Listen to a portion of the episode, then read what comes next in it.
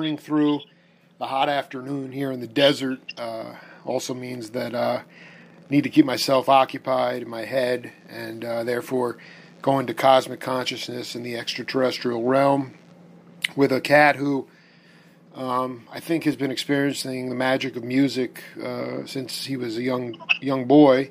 Now finds himself in a badass band in San Francisco, Bolero. Oh yeah. Gregorio Figueroa, welcome to the Jake Feinberg Show. Hi, how you doing? Happy to be here. It's an honor to have you, man. You know, I wanted to ask you if that uh, if I was uh, telepathic in saying that that you understood the spiritual qualities of music as a child growing up. Oh yeah, most definitely. Uh, my uh, my grandfather, he actually was a, a guajiro from uh, Matanzas, Cuba, and um, so I grew up hanging out with him in his front yard, and he'd play old um, boleros and classic kind of like Cuban folk songs, and um, it really kind of affected me because I always wanted to be like him because I thought he was the coolest guy, and um, you know when he passed away, um, when he, I was about seven. Um, you know, it was a big loss for me. But when I started to pick up the guitar in high school, um, I literally like felt his presence. Like every time I pick up the guitar, I, I feel him with me. So you know, it's it's pretty deep. a Wahito is a is a Wahito musical healer. Yeah, um, well, it's um, it's kind of like a, a folk, um, like a, a farming like folk singer kind of thing, you know, in Cuba. Uh, but you know, as all folk musicians, um, you know, you use music to heal your blues away. You know what I mean? But I mean, as far as like as far as like him using music as an occupation, there he would go to different. He would just go to people and play music for them. Is that right? Yeah, he would play for people around the town, um, small gatherings and stuff, and for himself and his family.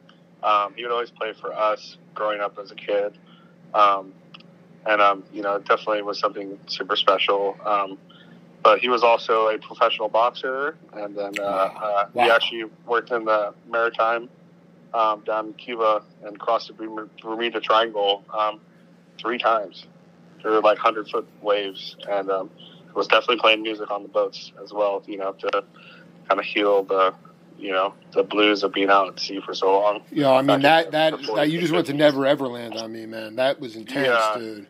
So yeah, I mean, when would you say that there was a seminal? Even though you were seven years old when he passed, I mean, outside of family gatherings, uh, you know, just I've done so much woodshedding on, mm-hmm. des, uh, you know, this thing called Santeria, which is a a Latin word. That's not mm-hmm. what they called. That's not what the slaves or the you know called it, and mm-hmm. all that sort of um, language and cultural identity was was stripped away and I wonder, yeah, and I just wonder what his thoughts were.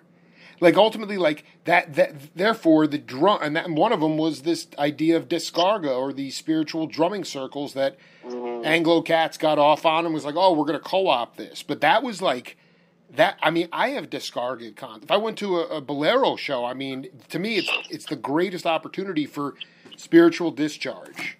And I just yeah, wanted you to definitely. talk about that. That maybe that that spiritual discharge. I mean, you know, obviously you're you got to stay composed. Uh, you know, you're on the bandstand, you're fronting the band and stuff. But can you talk about descarga for Gregorio?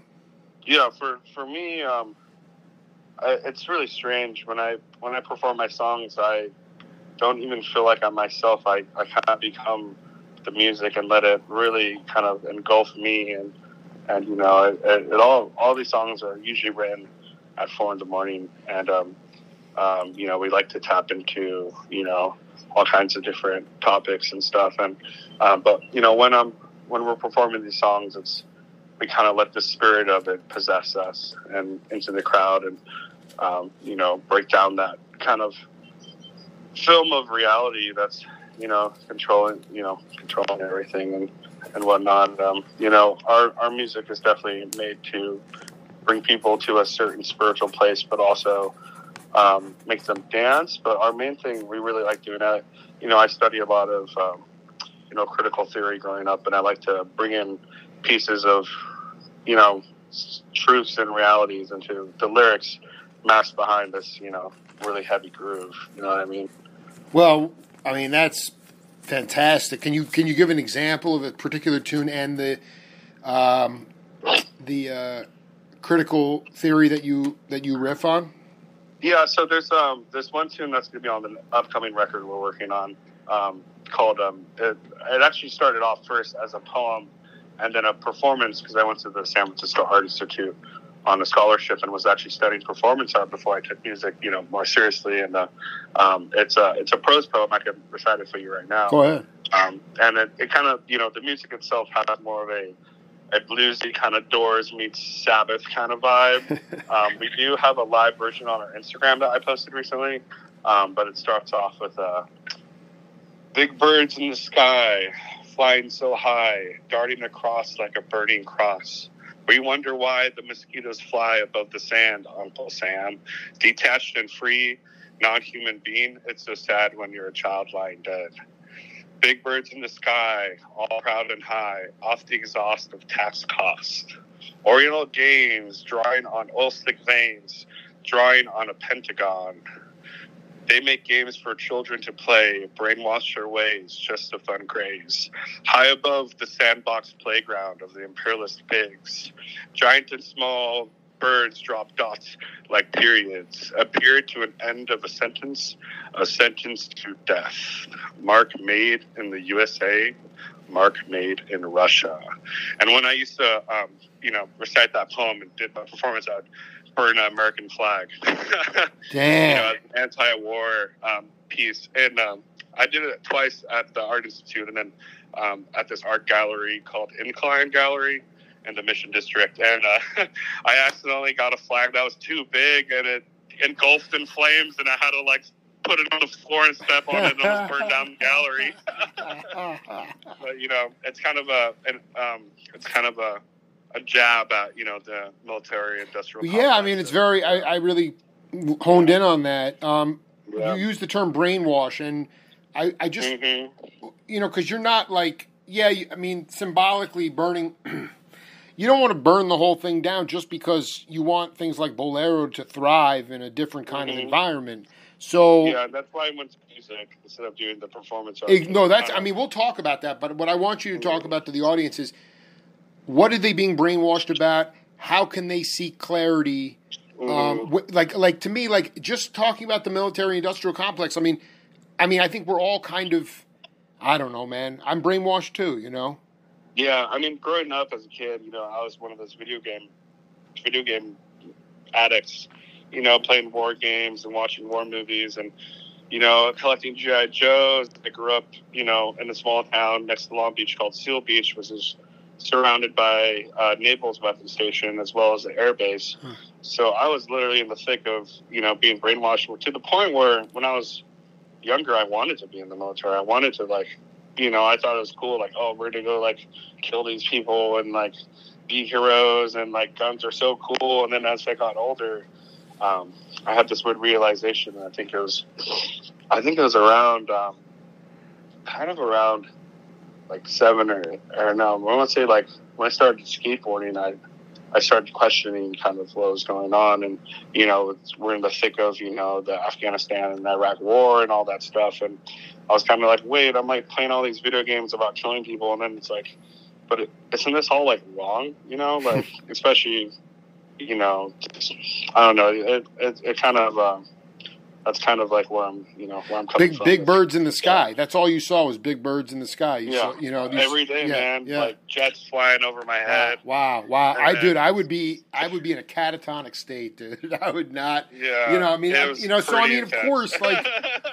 Was there like, um, you started skateboarding? Was there were there some some some some cats that were like pulling your tail to to things that that you read that were eye opening? I just I'm trying to get people if they're actually interested in wanting to grow, like Mhm. you know, if they're curious about why they're, you know, the other the you know, the world is the world is very screwed up as well. I mean, it's not just this country, Yeah. but and, it, and, and it has been for you know, you know, and, and so like we only have so but I mean, what would you what was what was the beginning of that realization? What was some sort of point where you were like it wasn't even questioning, it was like, "Oh my god, like, you know, this is a farce."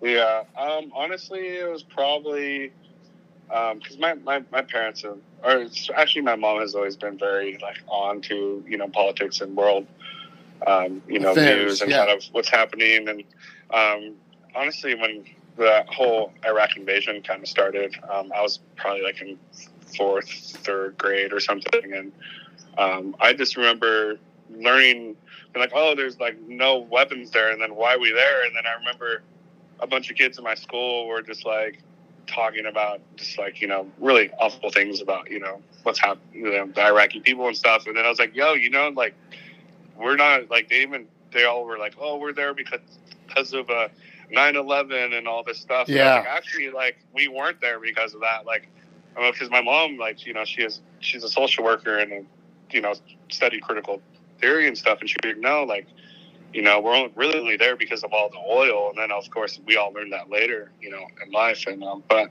as a kid, you know, having I think my mother was a very large, strong impact on you know my my politics and kind of my critical thinking. Like I mean, I even one of my earliest memories of protesting. Um, I was in elementary school and went to the Million Mom March, which was like the anti-gun uh, march in Los Angeles with like thousands and thousands of mothers, and then the other side is like you know, and then you know that's so relevant now with all the like sh- mass shootings and stuff. And you know, I'm not like fully anti-gun, but I do believe that like you know there should be uh, a way to keep people safe because this is such a crazy world, and it just doesn't seem like it's getting you know it just seems scary and scary every day. But you know, with these songs, hopefully it turns people on to the idea of you know embracing that peace that we we can achieve at moments. You know. Well, I think the dance floor, yeah. the music venue, and the headphones. You could reach that, and also think about you know expand what you know is kind of your consciousness. I guess you know. I don't still, I still, it's also like, it's like, I still, they did, they made that affirmative action ruling, and yeah, that too. But know, it's also like you know what's really interesting that I speaking about the military industrial complex is that and critical theory is just it does that doesn't apply to the military. oh, not at all. You know, so I'm so I mean they're willing to send off people of color to die. Yeah, I mean, You know what I'm trying to say? Like, uh, and it's very subtle, and it's all done through the berserko capitalist system. Mhm. So, I mean, uh, do any of do any of your songs focus on like excess greed? Because when I think about like Mm. when I think about the Iraq War, it wasn't even so much oil. It was like the like Rumsfeld and Cheney. They're like, you know, we're gonna take, we're gonna just because we're that powerful, we're gonna, and we don't care what the consequences are. We're gonna finish the job. We they Yeah, got it was so much greed. Like, there's no reason to do that. I mean, you can say the same thing with Putin in, in uh, Ukraine, but we're just we're just as as guilty. And so, I mean, to me, you use this term this when you're on the bandstand cutting through this film of reality. And I mm-hmm. wanted you to go a little bit deeper because what I tend to do at shows is become so out of body early mm-hmm. on, not like 45 minutes in, like from the get, that Yeah. um, I sort of break that film apart. But talk mm-hmm. about it from the musician side, that film, especially in this time of complete cognitive dissonance, and like you said, it's getting scarier every day. I mean, quite frankly, I mean, the security to get into the chapel is intense. Yeah, and you know, I'm a head of security over there too, and Yeah, I mean, it's fine. It's what it is.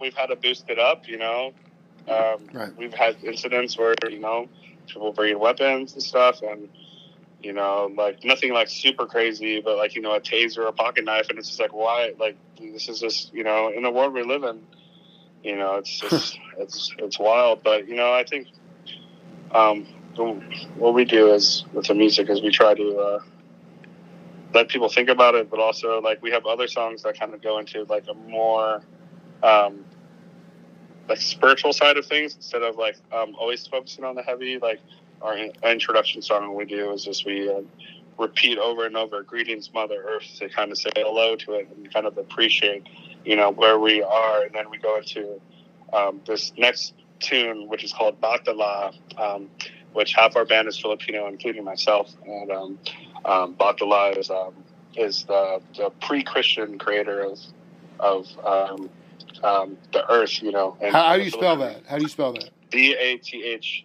A L A. That's awesome.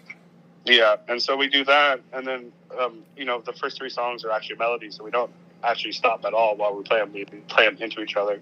And then the, the, the third song in our set we, we've been doing is called Espiritu, and it's kind of a chant that goes, um, hold hands with the spirits and dance with all your spirit. And then we sing it in Spanish as well. And it's kind of, I, I want to get people to get in touch with their own spirit and the spirits around them, as well as like the history of what's happening now and Hmm. what's happened in the past. You Hmm. know, we, I'm really interested in the, the kind of connecting those segments of, you know, of the universe. I don't know. It's, It's profound, dude. No, it's Yeah, it's profound and it's free. But I mean, how long? How would you talk talk to? To me, you're you're doing this nice uh, fusion of of uh, rock. I mean, of, of music and and Mhm. and then, but then getting beyond like the mechanical part of just the formula trip aspect of it, and then going into the sea of cheese, so to speak. And uh, Mhm. yeah.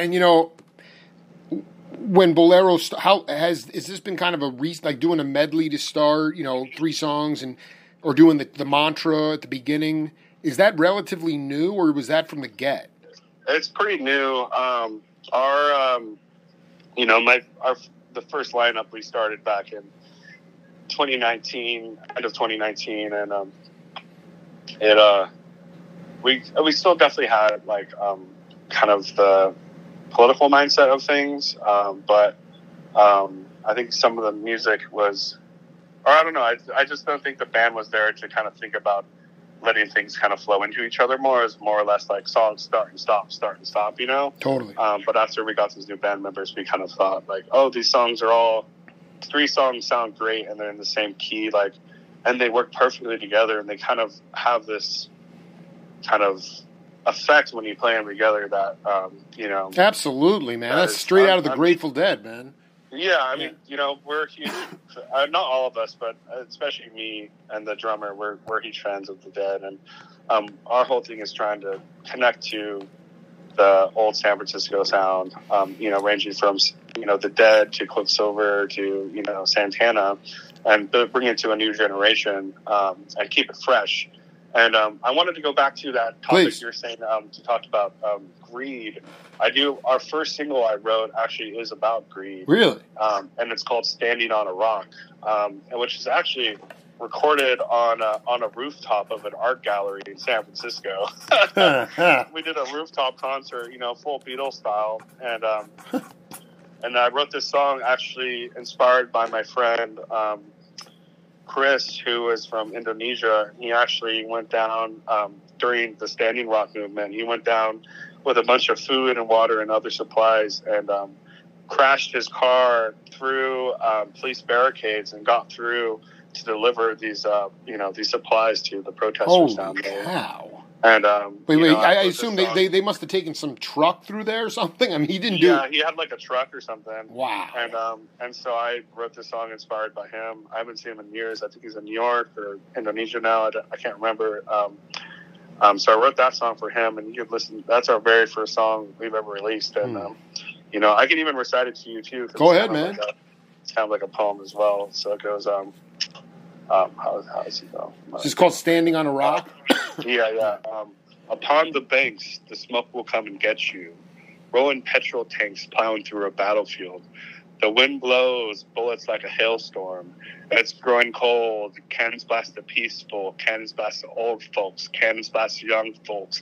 Cannons blast historical. Oh, which side are you on? Oh, which side are you on? Which side are you on? Are you a banker's mate? Oh, no, which side are you on? Is it the left or right? Are you a banker's mate, own some big estate, trying to get your wife a hot new ride? Or you, the fucking hog, ordering vicious dogs? Oh, Mother Earth's children, embrace that shake, unshackle that snake. Tribal boogie down, the violence going round, because we are the ones who fight without guns. Hmm. And, um, yeah. Can you just uh, so so so that was oh I'm sorry so that that, that was Standing Rock right Yeah, yeah. And That- that, was the first song unbelievable we ever man. that you know recorded. wow I mean Yeah. wow I I mean Gregorio blowing us out of the water already I um, Thanks, Yeah, dude. yeah man no I'm, it's like, I'm having a great time, man. no it's I- I great no it's great this is important stuff you know and, and uh, Yeah. you know as far as the band the the and I'll send you some of these interviews because you're really going to get off on them. But you know, Michael Shrieve and Santana, uh, Billy Kreutzmann, uh, Greg Elmore from wow. Quicksilver. You know, like those drummers, uh, Sons of Champlin's drummer, uh, um, Billy, yeah, Pre- Bill Preston, Billy, uh, not Bill, uh, Jim Preston. I mean, all those guys, Greg Errico from Sly, all those mm-hmm. guys were jazz fanatics. I mean, they love jazz. They would, you know, Michael Shrieve was climbing through the the wall, the ceiling at Stanford University when Coltrane came, so he could meet Elvin Jones. And like, That's so cool. it's so, and you know, so like I've been able to to. The point is, they brought. This is the point in your band, not just the drummer, uh, but um, all those bands, even though they were playing psychedelic rock music, mm-hmm. the thing about the music from all those bands is that they really understood dynamics.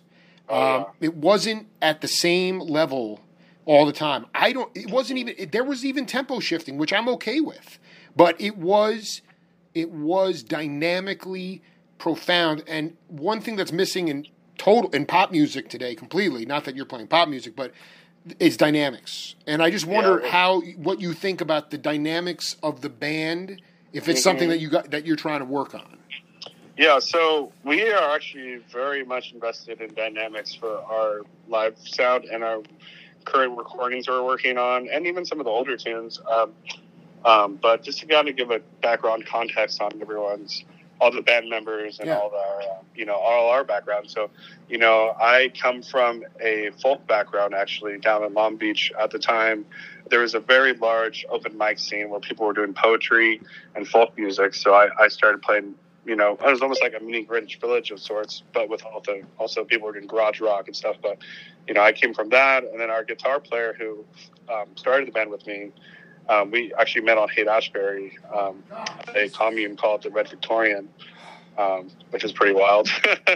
and um, he comes from, um, he grew up down in South Carolina and Georgia playing in blues bars ever since he was uh, about, I think, like eight years old or 10 years old or something like that.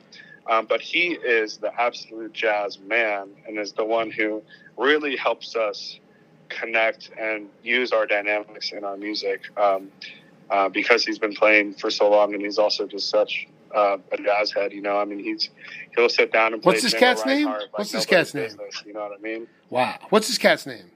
His name's Joe DeLeo. Wow. Yeah, and then um, so he, me and him started the band, and he's the last member from the first lineup. You know, and then um, our bass player um, Gilbert, he is from Central Valley, and he comes from uh, classic rock, but also he was playing in heavier, like um, almost like goth, hard rock stuff, and then like um, some other. And but he, you know, he grew up listening to classic rock and soul music, and he definitely is a huge fan of uh, kind of more of the soul sound. So he's always in the pocket. And then um, we have another bandmate named Evan, who's um, from Hawaii, and um, he plays organ and percussion, and he um, grew up playing in the church, so he has this kind of more gospel-y kind of soul attitude, but also, you know, comes from a blues background as well, learning from his uncle. And um, he's also um, singing with me now. We're actually working on doing harmonies, and we're trying to get another friend to come out to play on a record from Chicago. Um, her name's Jasmine. Um, but you know that's all in good time. You know we're not trying to rush. And then um, our uh, our uh, percussionist, his name is uh, Michael, but we call him Space Mike and um, he grew up down in um, in Daly City and as well as Long Beach, which is ironic. Um, we probably even passed by because we are both skateboarders back sure, in the day. Sure, Passed each other, and he he grew up playing um, like surf rock and you know garage and psychedelic stuff. But um, his father has been a conga player for quite a while, so he taught him some congas, and um, now he's our conga player as well as um, he was our first drummer when we played our very first show in the in the bar of the chapel, actually, to like maybe like eight people or something, or twenty people. Um, and then oh. lastly, our uh, drummer, who um, I met when he was 16 years old, and I was 21. And this dude grew up in um, his name's Jimmy Perez, and he grew up in um, San Bruno, and um, which is just south of San Francisco. And um, he was raised on you know, classic rock and Latin rock and blues and psychedelic stuff. Like he was cooler than me when I met him, and he was 16 years old. You know what I mean? Right. This guy has the coolest record collection, and it's just such a gem. And he was also a child prodigy, um, similar to Joe. And so he's got that swing and that movement. Um, but all of us together, since we come from such different backgrounds, we've been able to really make um, a sound that is unique and has those dynamics you're talking about. Because we're all jazz, all of us love jazz. That's one thing we we all love jazz. We Yeah. all love blues. Yeah. We all love funk. We all love a little bit of country. We all love, you know, psychedelic stuff and soul music. So I think it's cool to. Um, I'm, I'm, you know what? I'm just thankful to have these people around me because it's taken years to find the right lineup. You know what I mean? Well, let me ask you. I mean, just as far as like uh, from because you know musicians have to wear eight hats now. Uh, they can't Mhm. really completely focus on the art, the craft itself. In the past, a lot of that those regional uh, areas that spawn bands, like we were talking about. Um, you know, they had huge record deals. They could spend, they could focus all entirely on the the the, the craft of making music. You guys are also like playing some kind of world beat, gospel, soul, funk kind of thing. Mm-hmm. And I, how do you, like, when you want to road dog it? I mean, is it hard because they're trying to pigeonhole you, but your music is really hard to pigeonhole? It's actually been a bit easier because it's Wow. not pitch. So explain why. Why has it been easier? Why has it been easier? Um, I think it's because people from different, like, you know, lovers of different genres can find something they love in our songs, even if it's something they, you know, if something familiar, like, because a lot of our songs we kind of blend genres together. So it starts off as something familiar, and then we take it to another direction that, you know, expresses kind of a more worldly attitude. And I think, um, I think people are just hungry for something a little bit different, and um, and it's cool because I mean, even with the bands we've been opening for, it's ranged from you know, um, like a psychedelic cumbia band, um, our friend's band, um, Tropa Mágica, and they're you know heavy psychedelic cumbia stuff, and then we played with um, like a straight up you know lowrider soul band called um, the Sacred Souls. Hmm. And um, and then we played with you know Big Brother and the Holding Company, like classic San Francisco blues rock, and it's you know, I think the cool thing about this group is that um, we can kind of fit into almost any scene from like a jam band world to the contemporary psychedelic kind of more contemporary band to the older generations to, uh, and I think uh, I'm really stoked because I love all that music and I'm happy that we can kind of squeeze into all those places. You know what I mean? It's uh, Dude, you're gonna. I mean, I gotta send. But the first two interviews I'm gonna send you are Dave Getz and Peter Albin. Oh, I love Dave, Dude, I mean, Oh, well, no, Dave- yeah, Dave- man. Dave, Those I mean- the best, dude. Dude, honestly, dude. Oh my god, I, I, Yeah, I, oh, I actually interviewed him for my old radio show back in the day. yeah. No, we've uh, done it. We've done. You're gonna. You're and, and Peter too, and then I'm wondering who else. If Barry Melton was on that gig. Either way, it's, Oh, Barry, yeah, hell yeah. So, I mean, I've- I've- I'm a I've- that- yeah. I mean, My dogs are freaking out. It's all right. It's all right. I mean, that, these, are- yeah, these are the guys. These guys help me find my voice. But I think it's awesome that you're playing with your peers, you're playing with Mhm. with your elders, and you're playing basic. I mean, what are the, would you say that like when you do road dog it, or when, I mean, what kind of venues are because you have a little bit for everybody. What is um because I just I, I don't want to get way off the, the deep end here, but it's like I was talking to, to a bass player last night, and he says a lot of the concerts that he goes to very very established. He's not a done it doesn't do a total a lot of road road dogging, but it has to be really good money, and he goes to these venues where they uh, people have their own sound crew, and they don't want monitors on the stage for the musicians to moderate their sound, turn it up, turn it down. So you're sterilizing the environment. That seems like it's more like Live Nation, like that kind of stuff. It's all sort of bubbled up there. It's in this nice, neat package. You're paying out, the, paying crazy money for this stuff, but then there's all this underbelly, and I'm just wondering, like, you know, for people that are playing original creative music, is is this like an unprecedented hard time for them?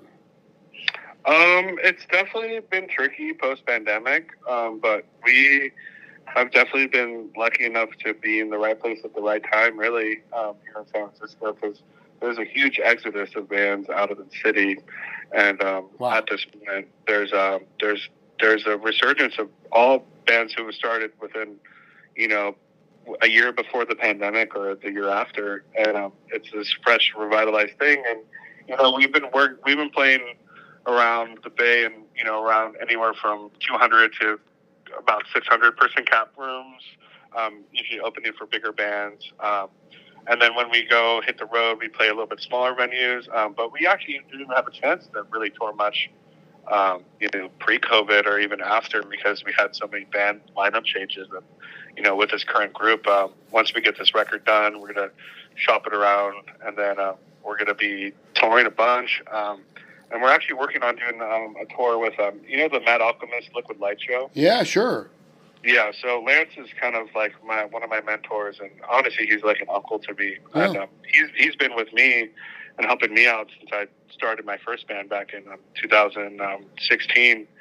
Um, we had a really funny name. We were called the Cosmic Correlation Conspiracy. it's perfect for San Francisco. Yeah. Yeah, yeah. yeah. We had a sitar in the band. Oh yeah, it's fantastic. Uh, yeah, the first band we actually, the first show I ever played in front of an actual audience that wasn't like a folky open mic situation. Uh, we got to open play a sold out show. Um, it was the acid test with uh, the Chocolate Watch Band. Wow, which is pretty unreal for my first live show experience, and it kind of just threw me into the, you know. Yeah, right. They just throw you in the deep end. Yeah. Yeah, and I was like, all right, this is what I'm going to be doing for the rest of my life, and I'm ready for it, you know. And, uh, but you know, it's definitely a harder time to get into the business, you know, because we're not signed yet. We're, we're really banking on this next record to push us through because the first one we recorded during or right before COVID and then all during COVID. So it was a very ragtag kind of situation, you know. But we did get to do it at Hyde Street Studios um, and then Tenderloin, which is where, you know, Grateful Dead recorded American Beauty, CSNY did Deja Vu, and you know, just countless other great records. You know, who was who was was Barncard engineering that? Who was engineering that? Um, it was actually my friend um, Jackson Golf, I think his last name. Um, he was actually an intern um, when he um, recorded us, and honestly, it was our most of our first times ever recording in the studio like that. Um, so it was definitely a learning process. Um, you know, I'm, I'm happy with the songs. I definitely feel like we could have done things differently, but you know, you just got to roll with the. No, you do, Gregorio, and I'll tell you, that's forward, something you know? that uh, the new record's going to be the one. I, I have a really great feeling about it. I mean, the, the thing that's kind of been revelatory to, to, me as a rogue journalist is just the relationship that you need to have with your engineer in order to mm-hmm. create this that sound in the studio. I have a very hard time listening to modern day recorded music, mainly oh, yeah. you know, and it's just it sounds very sterile. The bass is not deep enough for me. Um, there's just a whole variety of things, and people can talk about the, just the synthetic nature of recording and stuff. But you know, to me, the live element. Do your songs will your songs on the new album. Um,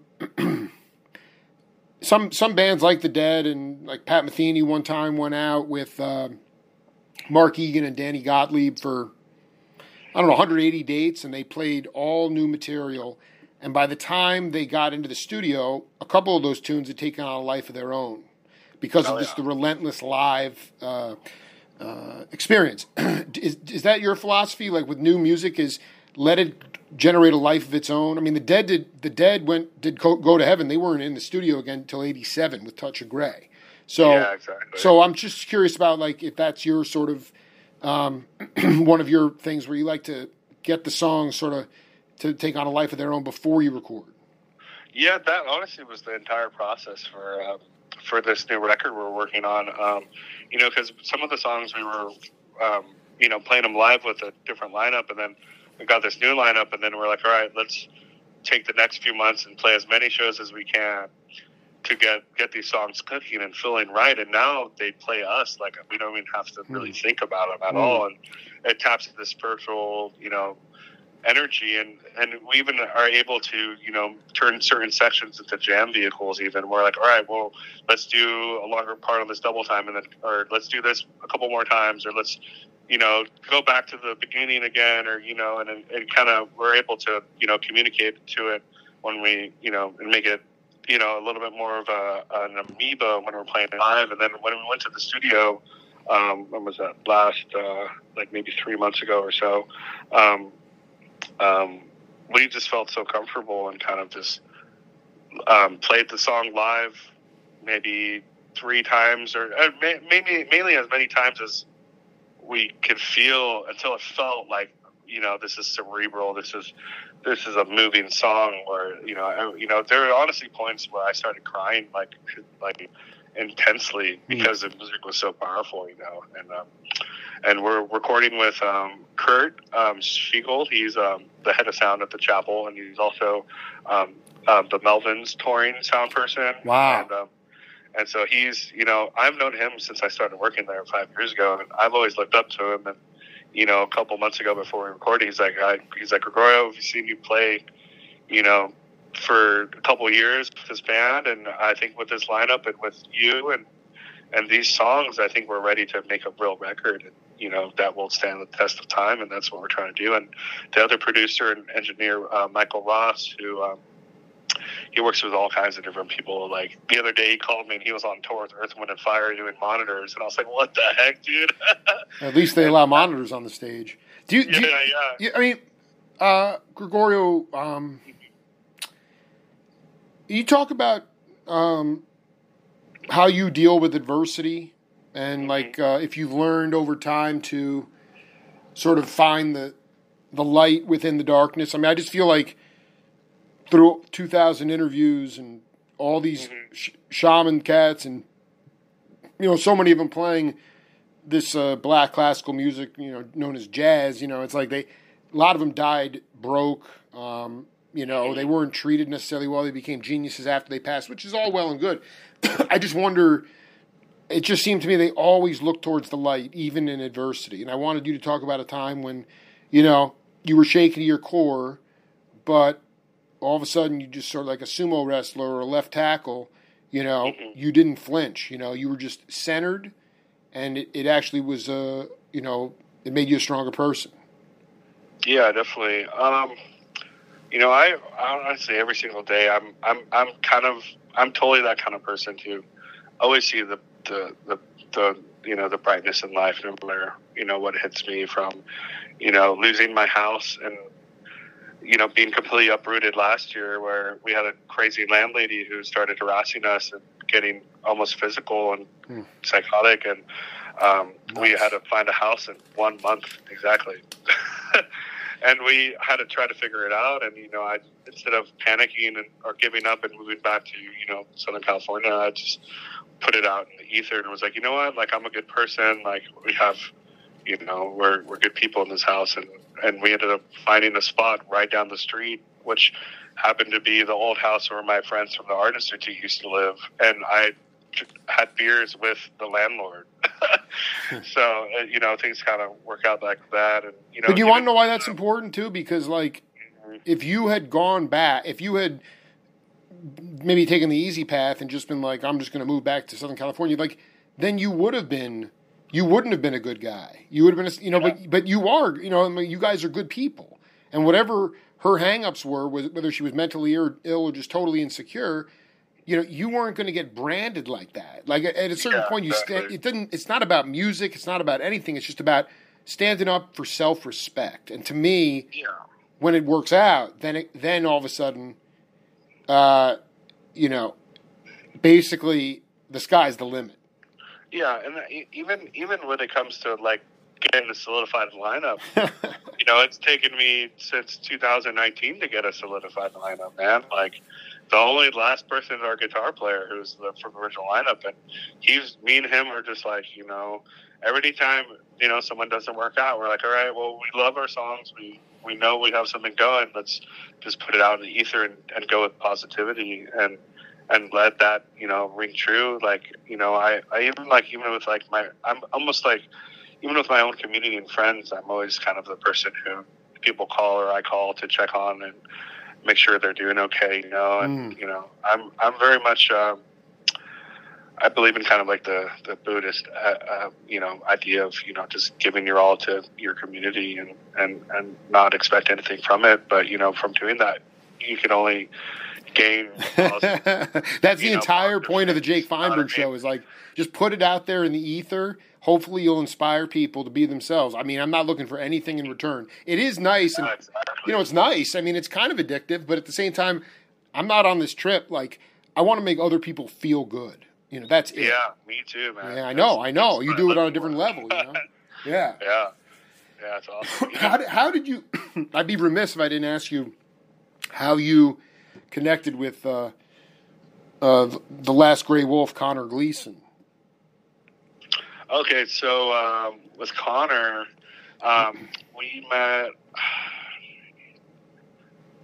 I believe we met at um, at the chapel, and then we just started talking and stuff. And he was playing with one of my friends' bands, and then um, we went and saw Dead and Co. Um, Hmm. Um, together, and really like establish our friendship deeper. And um, um, you know, he hired me to make some poster art and stuff, and and um, yeah, we just you know we've um, All I'm saying is, dude, he, you know, he he was going to hit. We, we were talking about the San Francisco scene, and sort of, I was just making a basically what we were talking about with COVID. There was this exodus of bands. Some clubs Mhm. had a shutter. Um, they wouldn't reopen, not just San Francisco, but anywhere. Phil Lesh's club in San Rafael was like that. You know, it was a Yeah, devastating kind of thing. And the first cat that he hips me to is he's like, "This is my favorite band."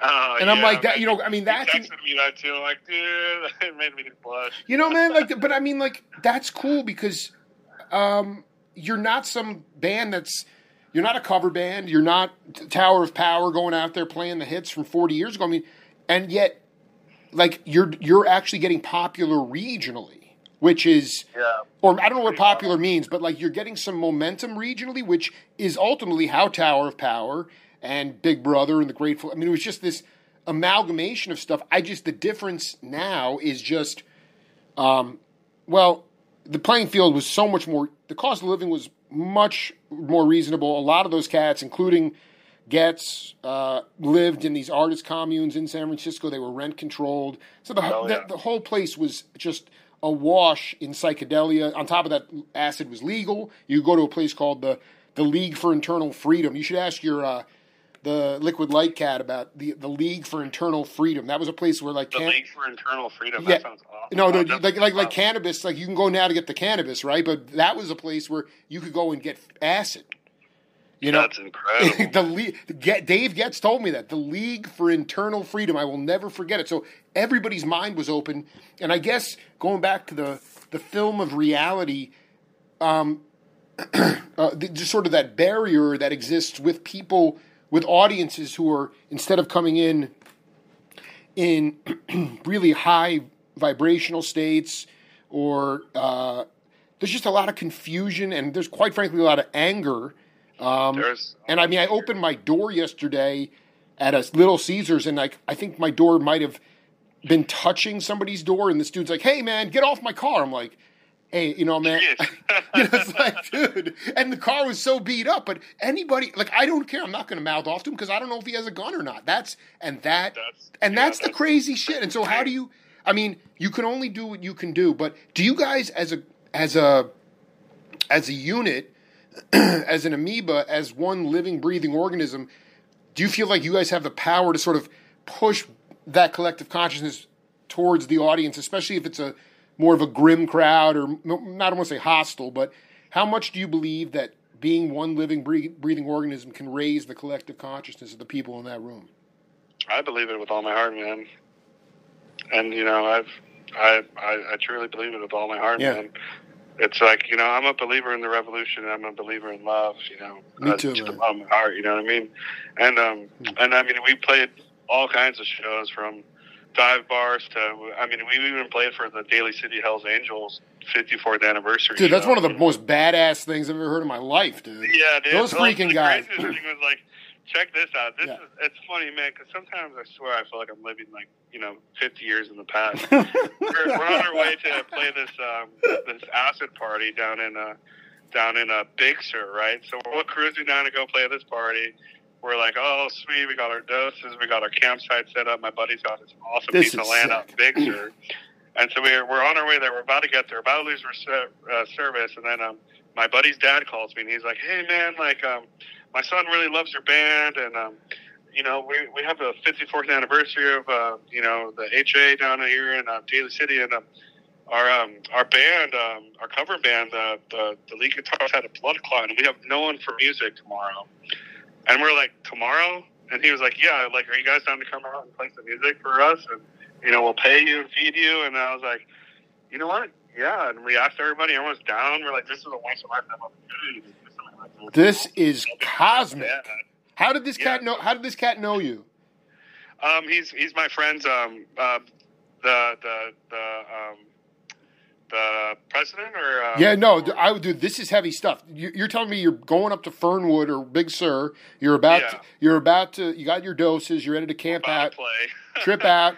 Did you have gigs up there or no? Um, we were just playing a house party. Okay, really. just a house party, and then like a camp out house party. So who? How did there. the guy know? How did that guy know you were ready to even call you? Um, he, his son is my like one of my best friends. Wow, basically. Wow. And I can't really go into anything else but that. I love, dude. I love how top secret this is, dude. I was like, yeah, dude, I need to talk like to that cat and interview him immediately. I get it. It's totally cool. This is yeah. unbelievable. So then, yeah, it's pretty unreal. So we we got up. We you know played our show. We stayed up all night, hanging out, tripping out. You tripped out that night. Holy cow! And then so we're like, and we wake up in the morning and it's like, all right, guys, let's pack up and go play for a bunch of Hell's Angels. And like all our friends who were there were like, wait, you guys are going to go play for the Hell's Angels? Like, what are you talking about? I'm like, yeah, man, like we're that's what we're doing, and that you know we got to help our friend's dad out and you know bring bring the party. So we get down there. Um, there's literally like 400 of them. All lined up. We pull up. So they have armed guards. They open the gates. We pull up. There's like freaking like hundreds of bikes on 100 bikes on one side and 100 bikes on the other side or something like that. I might be overestimating it. It was really overwhelming. And they're like, "Oh, you're the band, like come through." And like they're like, "Oh, right on, dude." And you know, we come in it's so unbelievable. This is unreal, man. Dude, yeah. And then we we get to the um, the stage area and we meet up with my buddy's dad. I'm like, yo, what's up, man? Like, how you doing? He's like, oh, thanks for coming. You're literally like saving the party. And they're playing like some heavy, like, Avenged Sevenfold and Metallica, and we're like, oh man, I hope these people like our hippie music. Like, um, but then one of the old retired presidents came up and he had a Grateful Dead shirt, and I was like, oh no, it's on. Like they're gonna love us, dude. That's so, what a beautiful. I mean, I don't care, man. Mm-hmm. That's it's, it's one awesome, of the most. Man. That's one that that's that's yeah. just one of the coolest uh, connectivity lines there. You know, I mean, yeah. those guys were, were not. I mean, I you know I, I, don't watch a lot of doc. I don't watch a lot of TV, but it's just. Mm-hmm. You know, Um, and I realized there was a lot of shit that went down at Altamont and yeah, you know, and things like that. But you know, for a long time, uh, those cats they were not straight, square law enforcement, but they were the security at a lot of shows. Yeah, exactly. And you know, it kept the vibe. I mean, you stayed in line, but those cats wanted to rage. I mean, they were at. Oh, yeah, I've interviewed. Uh, they were at Neal Cassady's wake and it was like on the beach for five days with just jugs of wine and they were they were roasting right, ro- roasting pigs over a fire. People were and and then obviously tripping and like you know the dead were playing. It was greasy man. It was muddy. But you know mm-hmm. what like it, it it's not the musicians can't do it alone. And i'm not saying that like i mean just to have a one off like is special. But i do feel like within the community there has to be you know we just live in a police state now it's hard. It's yeah, we, it, we you know. Do. I mean, just yesterday or not yesterday, a couple of days ago, they had the the annual um, San Francisco Hill Bomb, which a bunch of skater skaters meet up and bomb down this hill in Dolores Park, and the the city sent about you know fifty plus riot police to break up the skateboarders, and then it, and then they antagonized the skateboarders, and it turned into this whole fiasco where freaking like eighty children were arrested, and then forty five adults were arrested all because they wanted to skateboard down the fucking street. And it's just like, absolutely, you know. I'm sorry, I didn't mean to curse. Uh, oh, dude, first of all, no, but th- you know, you know what's scary about this? you'll, you'll. I mean, it just sort of dawned on me because of the pressure about the relentless news about. You know, San Francisco crime and the relentless crime. I mean, I stay in the Mission District. It's, it's not like the prettiest place in the world, but I, I don't feel unsafe. You know, like, no, and, and, and, and, all I'm saying is like the people at the top, the people at the top are saying, "Hey, if we're gonna uh, if we're gonna lock down, we have to start with the traditions. Let's start mm-hmm. with the small, even if they're not illegal. Start with that and set the tone. And I, that's a scary thing because you do live. You know, I live in Tucson, which is a very funky, you know, off the beaten path place. But you know, we ain't radicals per se. You know, and and uh, you know, San Francisco always has warned that there's just a lot of traditions of sort of uh, free to free to be you and me. And now it's it's the question is how much more choked up or is it going to get? To me, this is unnecessary, but yet it's also a very scary and real thing. Yeah, it's it's it's strange, man. I mean, and even just in general, just yeah. like you know, we're very you know, it's just unexpected and upsetting for a lot of people um, because skateboarding is one of the most vibrant cultures out here in San Francisco, um, and you know, it's the whole reason why I became an artist and a musician. Truly, like, um, and um, you know, we'll just, you know, we'll see what happens. I know a lot of people in the city are upset, and I'm sure City Hall is dealing with all that backlash because it did not look good. You know. Well, I can tell you this much it's if it's embedded in the culture, then it's just going to come back stronger. yeah, I, you know. And think about it, man. Like you were taught by those cats, or the angles of the skateboard, and a combination of all that stuff. You were taught how to think for yourself and not get shrouded in dogma. So that's the threat right there. Mm-hmm, that's just what the threat is. They don't want people to think for themselves anymore. Mm-hmm. You know, and so music still does that. Tell me a little bit about um, are you going to be playing locally? You going to be on a tour at all coming up? I mean, I, would love to check you guys out live. You know? Yeah. So we're um, we're playing a show at the end of the month um, uh, at the Rickshaw Stop, which is a really great venue out here in San Francisco. About like four hundred ish, five hundred cap, um, and we're actually playing with um, two bands from Mexico.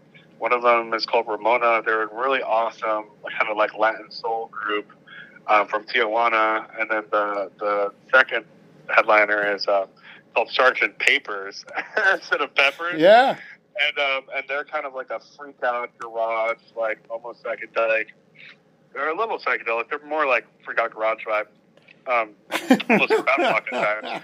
Band from uh, uh, Hermosillo, um, from you know from Sonora Desert, and then um, we're going to be playing with our you know multicultural San Francisco sound, and then we got this awesome band um, from uh, Modesto called Valley Wolf, and they're like a psychedelic cumbia band um, but this would be really exciting to be playing the show with just all, um, you know, Latino artists um, and or mixed artists, and um, it's going to be a really fun time.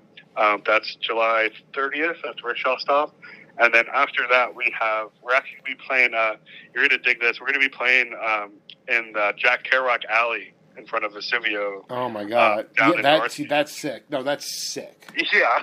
no, my buddies. Uh, I'm not sure if you know these cats. Uh, Although I have a feeling you do, but they played there. They had it was an impromptu gig. My buddies from Apache. Do you know them? Oh, I, love those guys. So yeah, they're dear man. friends of mine. Both Clay and oh, Sam cool. are dear, dear friends, and they they they were playing the chapel, and then it was like, boom, they were playing Kerouac Alley. So that is so. And those guys are, are you know they're channeling the same stuff we've been talking about for the last fifty five minutes. You know. Oh yeah, definitely, man. We I I, I love those dudes. All, I think um I like helped share their posts and hit up a bunch of people, and then. Um, oh, that was you. Definitely, you were involved in that because it was like yeah, it was like last second call. Like, oh, you should play there, you know. And um, what's the yeah, vibe? So tell me what the, like. Have you played there before? this will be the first time you're playing there. Yeah, so we actually we played there on the the 75th anniversary of um, of um, of you know Vesuvio, and um, it um, it was pretty wild. There was like eight bands that day and like tons of people. It was an all day kind of music festival right in the alley. People from all over the town and all over the base show up and hang out in that little space. And, um, you know, we have a good time. People, you know, you're since there's tables and chairs outside, everyone's allowed to drink outside. Um, you know, all kinds of folks from young people to uh, the kind of older North Beach beat generation folks come through. Wow. Um, and the coolest thing that I'm really stoked on is that they, they made a poster, and our poster is up in in inside of the bar itself, next to you know all the famous photographs of all the beatniks I you know grew up reading about and stuff, and um, it has our band name on it. So we have this little seat. Don't tell anyone. Well, I guess people might hear about it. We're gonna uh, we're gonna take a band. We're gonna do a band photo shoot down there, and then uh, we're gonna print a couple. We're gonna do all in film, and then print a couple and put put one in the frame and then nail it up on the wall of Vesuvio secretly.